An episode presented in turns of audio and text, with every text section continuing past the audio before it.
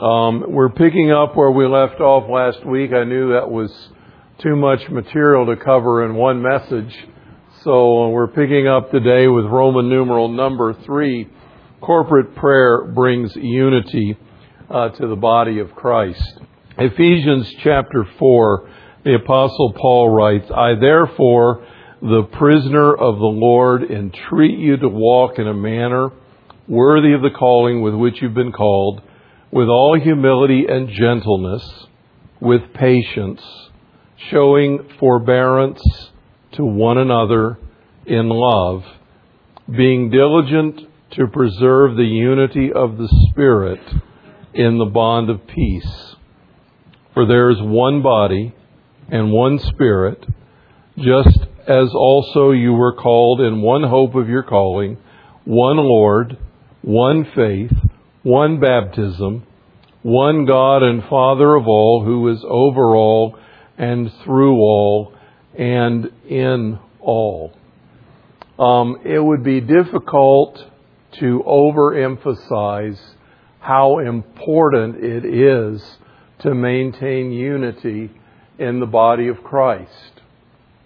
I think that if we consider the most important thing to occur in the life of an unbeliever is to come to know Jesus Christ as their Lord and Savior. The most important thing in the life of a believer is to learn to dwell with other believers in unity. And, you know, unity does not mean uh, unison. Harmony is unity, but it's not unison. That's when everyone has a part that blends and contributes to the whole. And when we talk about unity in the body of Christ, we don't mean that we all agree. What we do mean is that we all love each other supremely above all other things. And even when we uh, fail one another, and this does not preclude the idea that you have to uh, work out some of those things from time to time. But even when we fail one another, the scripture says love covers a multitude of sin. If there's anything that grieves the Holy Spirit in the body of Christ, it is lack of unity. The Colossians and the Galatian passages that I've given you in this Roman numeral 3 um, highlight the idea that there is neither Jew nor Greek, there is neither slave nor free, there's neither barbarian nor Scythian, there's not man, there's not woman. Um, all are one in Jesus Christ. And the emphasis is that we are together in the body of Christ. And I submit to you that one of the things that develops this unity is when we pray together. When we come together for corporate prayer and when we pray together with open hearts and open minds before the Lord, if we're willing to allow God to do whatever He wants to do in our lives. And, and that's kind of like the, the prerequisite, I might say. You can pray all day, and if you're not willing for God to change you, it's not going to do you any good. Um, God speaks to those who are ready to listen to Him. But if we come before God with an open heart and an open mind and we're willing uh, to be changed, then corporate prayer together uh, builds unity. I heard about uh, many years ago because I was uh, in college at the time, so you know it was a few years ago. But I heard about uh, a church that was having squabbles and was on the verge of splitting. And if you've ever been involved in a church that is schismatic, uh, you know what that is like. Uh, a dear friend of mine who was a pastor's daughter and uh, grew up in the church said, You've never been done in until you've been done in by a Christian. Uh, I think one of the reasons is you, you don't expect it from that quarter. But um, church fights can get really nasty. and people can be really uh, mean to one another. Um, I have uh, been in a few skirmishes like that uh, pastorally where I've just kind of stood back and looked and thought, only the devil could come up with this stuff. This is beyond human beings uh, to even think up. It's it's amazing how uh, how wicked uh, sometimes people can be to each other in the family of God. And so I heard about this church that was in one of those down and out fights, and they were on the verge of uh, splitting, and they invited a mediator to come in and try to bring some uh, harmony back to the fellowship. And uh, I don't envy a person in that position, by the way. And you know, the, the typical approach is to go in and get everybody in the same room and kind of be the referee and to say, okay, let's hear your side. Now let's hear your side. Now tell me what problems you have with this side and you tell me what problems you have with this side and, and you try to get conversation going. But this guy was a very wise person. And what he did was he got all of the leadership together that were on, you know, opposite sides of the fence. He got them all together around a table and he said, now, he said, I understand that you've had some pretty uh, harsh things to say about one another and you've been very critical and you're in the midst of this, uh, this tremendous fight. And I just want you to know that you can say in this meeting, you can say anything you want about anybody or to anybody as long as you say it to God. We're going to close our eyes and we're going to pray.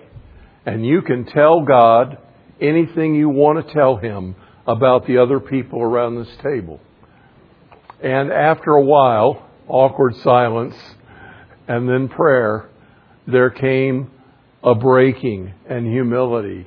And God began to do the work of healing because it's hard to go before God and be petty. It's hard to go before God and be mean and nasty in your comments. And God has a way of dealing with our own heart.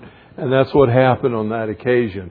It's difficult to be in lack of unity if you're willing to truly come before the throne of God and pray together. Corporate prayer builds unity in the body of Christ. It also builds faith and prepares for the manifestation of God's presence. In Acts chapter 13, we have the record that uh, the elders at the church in Antioch were in a prayer meeting. And while they were in this prayer meeting, uh, seeking the mind of God for the congregation and for His will, the Holy Spirit said to them, Separate unto me Paul and Barnabas for the work unto which I have called them. Now, there's some very interesting things about the statement made about, regarding that prayer meeting. One is somehow these elders knew how to hear the voice of the Holy Spirit. They knew how, in the process of prayer, to hear God. And I, I submit to you that that comes from practice and from listening to, to be able to perceive when God is speaking. And then the other thing is that what the leadership in the church heard was separate unto us, unto me, Paul and Barnabas, for the work to which I have called them. And obviously, Paul and Barnabas had already heard from God. There was already an awareness in their heart that they were being called. And yet, they were in this prayer time together, and whether they had said anything to the other elders or not, I don't know. You know, sometimes we talk about those things and then we seek God together, and sometimes uh, you don't say anything and you, you're praying and God points it out. But however it happened, Paul and Barnabas had already sensed the call of God. But as they came together to pray, the church had the confirmation of the call of God. And that builds faith. You may not be aware that in the Christian and Missionary Alliance, we at least give lip service to this kind of process. And we do that because a person who wants to be ordained or consecrated within the Christian Missionary Alliance must have the recommendation of the elders of the church they're serving and confirmation of their call before they can be considered for ordination. What happens is a person comes in and says, I feel called of God and I have been preparing and, you know, I'm, I'm ready to begin ministry and we give them a license. They go through a, an interview process and a testing process and they get a license. That license means they are approved to begin ministry in a probationary period. And as they begin their ministry, they serve in, in some kind of uh, church capacity somewhere, and they work for two to three years on the process of becoming ordained, which is the confirmation of their call. And when they come to the end of that two to three year process and they come back to the licensing and ordination committee and say, I'm ready now to be ordained. I've, uh, I've read the material I was supposed to read. I've written the papers. I've studied the, the doctrine and I've been serving in the church. They have to have the written recommendation of the elders and the board of the church they have been serving, saying in essence, we have watched this person and we affirm to you that we believe the call of God is on their life.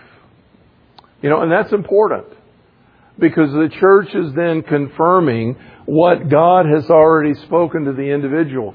And you know, there will come a point, and the reason I say that this kind of corporate praying builds faith and confidence is there will always come a point in performing the will of God where opposition will arise.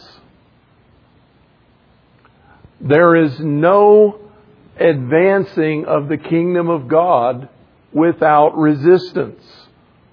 The enemy of our souls is never going to just sit by and let the church of God advance without any resistance. And many times the people that are leading in those ministries that are out on that cutting edge of the advancing of the kingdom come under attack. And one of the things that happens is they begin to doubt their call. I mean, the enemy works that way. And how much more significant when the church has heard, separate unto me Paul and Barnabas for the work to which I have called them. And you can go back and say, I know I was called, but I had the confirmation of the congregation. I had the elders pray over me and, and lay their hands on me, and I sensed the call of God, and they sensed the call of God.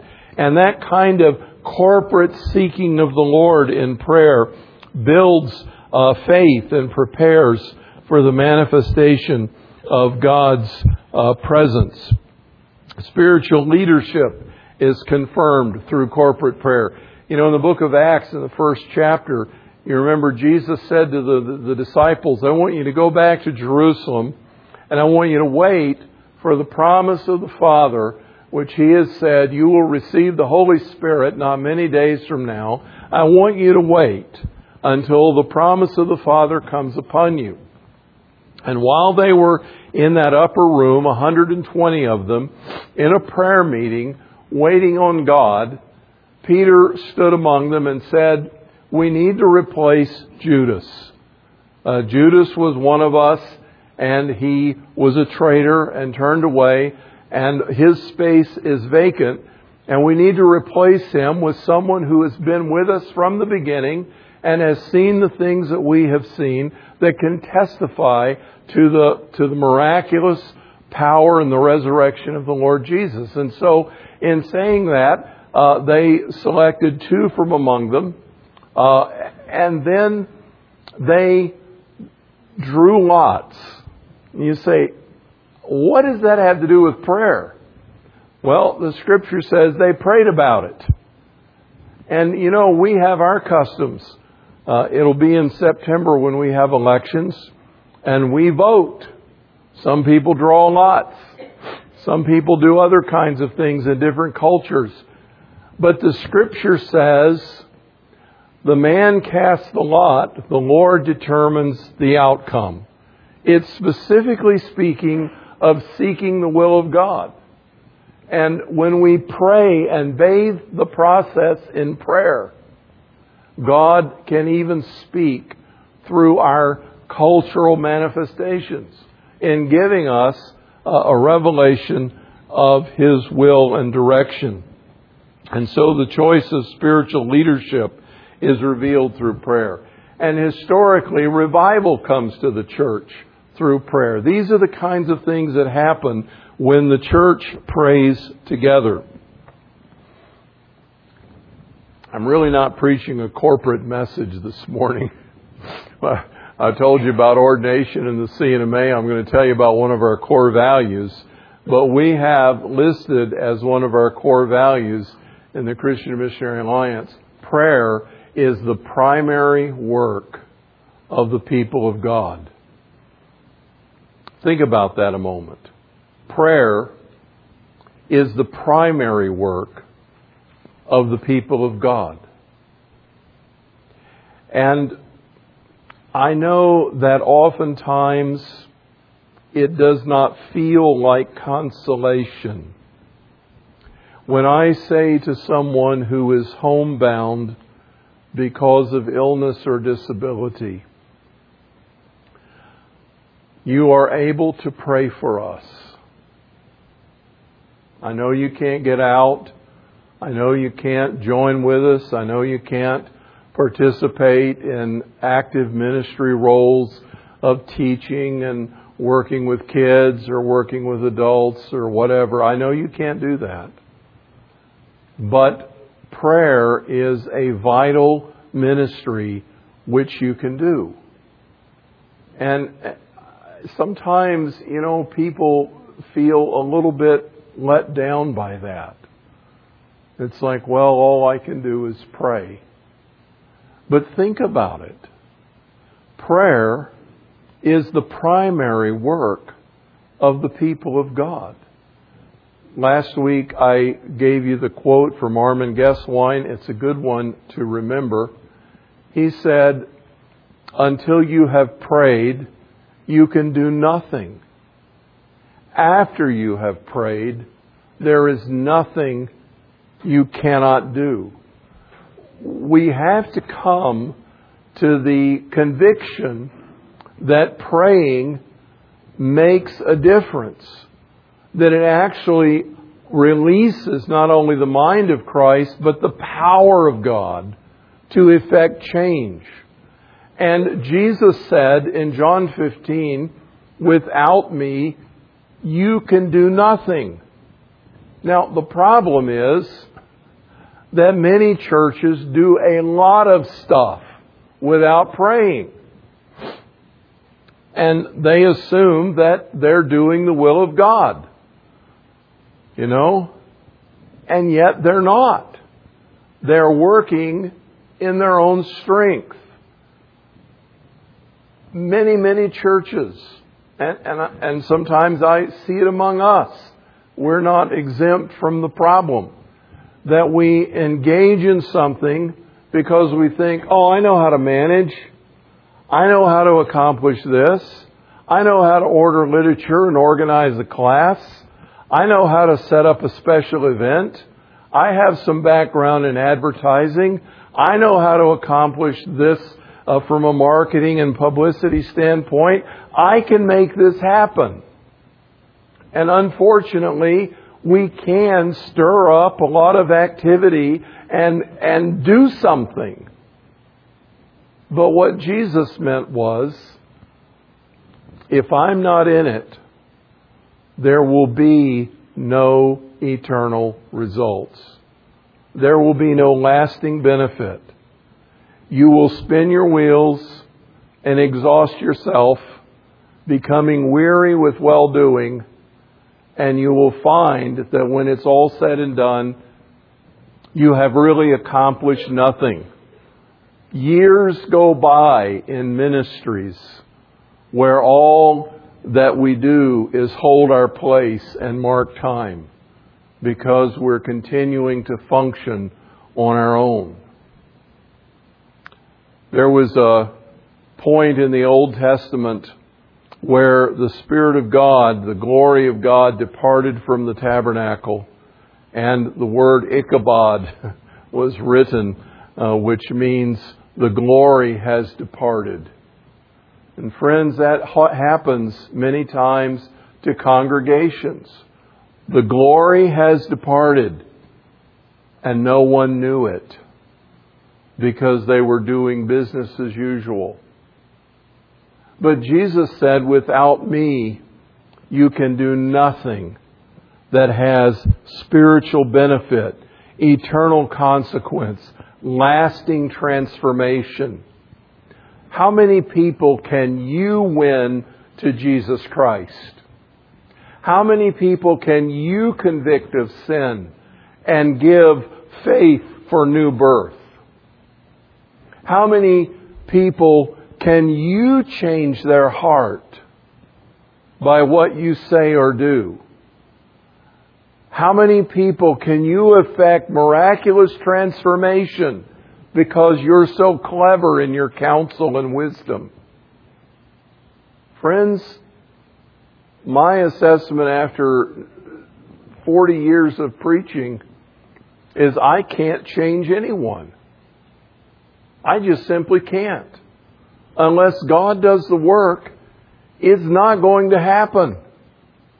And that cannot be accomplished apart from prayer.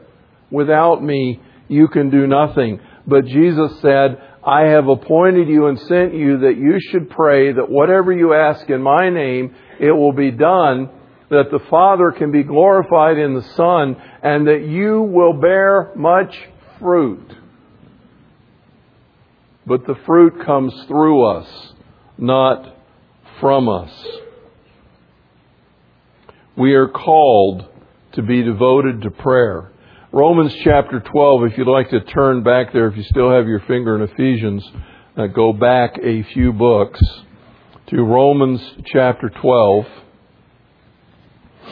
And in that passage, Paul has um, turned a corner from his theological argument, as it were, and is beginning to give his practical application of the teaching. Most of his letters uh, break out that way. And in Romans chapter 12, beginning in verse uh, 9, let love be without hypocrisy. Abhor what is evil, cling to what is good, be devoted to one another in brotherly love. Give preference to one another in honor. There's the unity factor. Not lagging behind in diligence, fervent in spirit, serving the Lord, rejoicing in hope, persevering in tribulation, devoted to prayer. That's the ministry of the church. And finally, Corporate prayer brings correction and clarifies direction. You know, sometimes we start down a path and we heard from God very clearly where to begin. And we start down the path and then we begin to encounter difficulty. And one source of the difficulty, as I've always mentioned, as I've already mentioned, could be the enemy's opposition.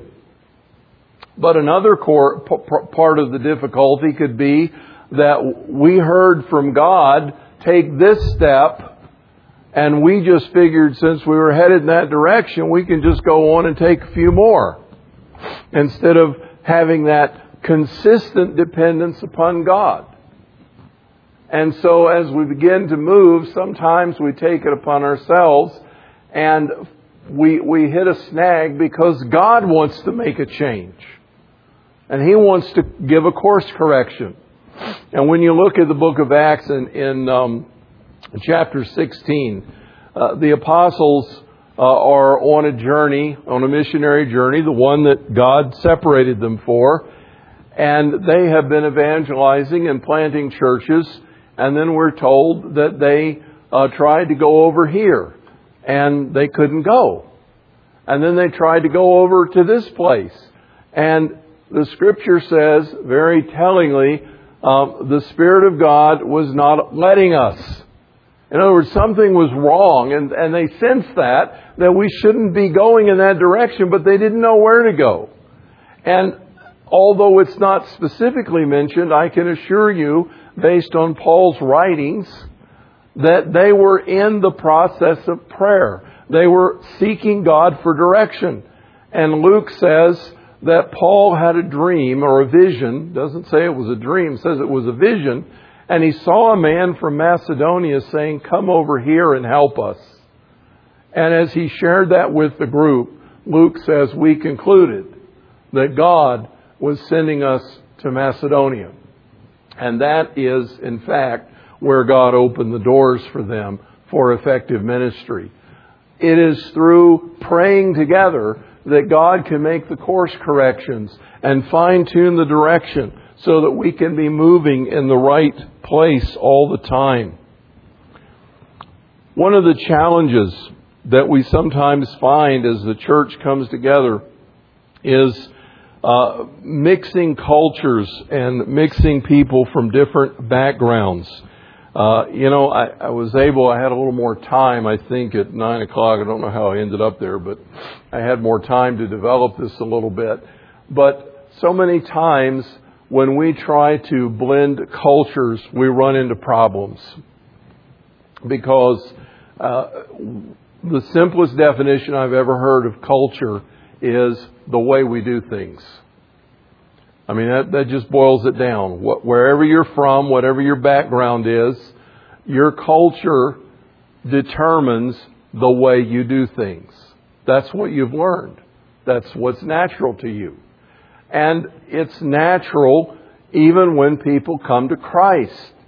They continue. God doesn't uh, upend their culture necessarily.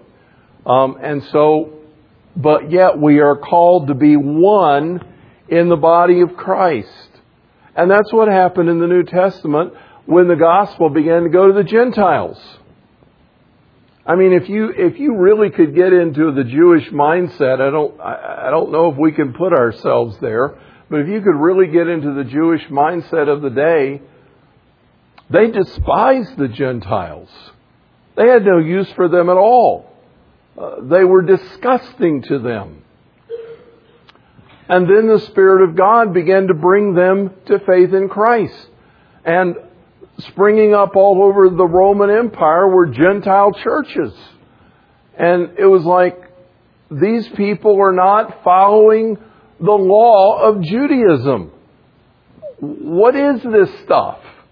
Because they felt it was wrong. And so uh, they sent Paul and uh, Silas back and they had a conversation with the leaders in Jerusalem. You can read about that uh, in Acts chapter 15. And they went back and they said, What are we to tell the Gentile brothers? And um, they wrote a letter from the Jewish leadership in Jerusalem. And they wrote it to the Gentiles and had Paul and Silas deliver this letter. And the letter, I'm going to summarize it for you because we're about out of time, but basically the letter said this. We hear that some people who claim to have come from us have distressed you and disturbed your soul. And we're sorry for that. They did not come with our authority. We have examined the situation and we say to you, the only thing we want you to do is to not eat meat sacrificed to idols, to abstain from blood and from animals that have been strangled and from fornication. And if you do these things, we're fine with whatever else you do. I mean, four simple rules summarize the only thing that the spiritually minded Jewish believers and leaders recommended to the Gentiles. And when you get further into the analysis of that, you find out that even some of those were a concession to the culture of the Jewish believers. In other words, Paul said later to the Corinthians, if you go to the marketplace and buy a steak, don't ask if it was sacrificed. Don't ask about it. Just buy the meat, take it home, put it on the grill. Just keep it simple. Okay? But if the shopkeeper says to you, this was sacrificed this morning in the, in the temple, not the Jewish temple, then, then you say, no thank you. Okay? But Paul said, there's nothing wrong with the meat. But if you know it was sacrificed to an idol, don't buy it. Why? Because it will give deep offense to the Jewish believers among you. It will be a stumbling block to them. And, and don't, don't just needlessly put that in their way. But if you don't know, just enjoy it. Because it doesn't have an inherent problem. It is through prayer that God can change our hearts and open our eyes. As Cornelius and his family and friends were praying that God would send them someone that could give them insight into the gospel, that Peter was trying to take a nap. Poor guy. And, uh, you know, he was trying to get a little rest, and he kept having this dream. And in his dream, this sheet was coming down out of heaven, and it had everything in it that he was always told don't ever eat this stuff. It's against the law, you know. And he heard a voice say, Peter, rise and eat. And Peter said, No, Lord. I heard um, a well known preacher say one time that no one who ever says Lord should say no and no one who says no should ever say Lord. Those do not go together. But that was Peter's original response. And then finally, after he'd had this dream a couple of times, someone knocked on the door and said, Peter, uh, Cornelius has sent for you and he wants you to come to his house. And Peter knew that God had prepared him to go to the home of a Gentile and to share the good news of Jesus Christ. When we are open to the Spirit of God and we are willing to let God change our heart, God can show us when culture is merely a difference as opposed to when there's something really wrong. And the unity of the body of Christ is enhanced when we are willing to become humble and learn from one another. Corporate prayer is essential for the unity of the body.